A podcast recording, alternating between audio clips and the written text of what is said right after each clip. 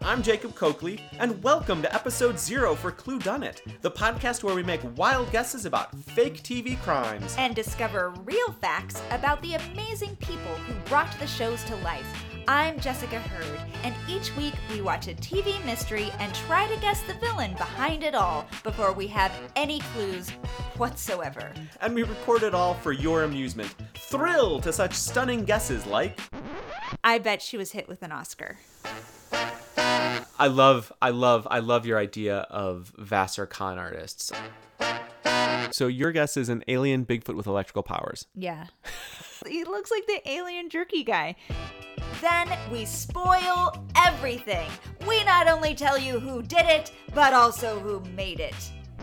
Kristen Bell, we just got to talk about her. She's a fantastic actress. Fantastic. I, that's my Midwestern. I don't know where that How- comes did from because I am Mid- not. I'm from Northern California. Thank you very much.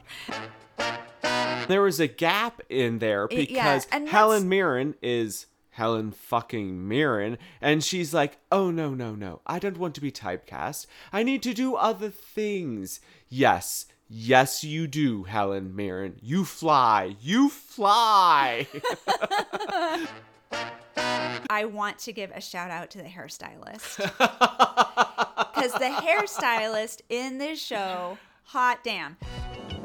and of course, through it all, we ponder the really big questions about TV, stories, and life in general. Everybody, when they watch the show, when they get to the Logan years, is like, Bleh. I'm quitting. I'm leaving hell. I'm going to go to Earth and be angsty. So, of course, TV had to be like, and let's team you up with a cop to get you to solve crimes.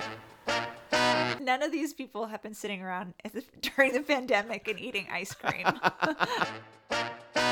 How many people can you say this to? Good job on the testicles, sir.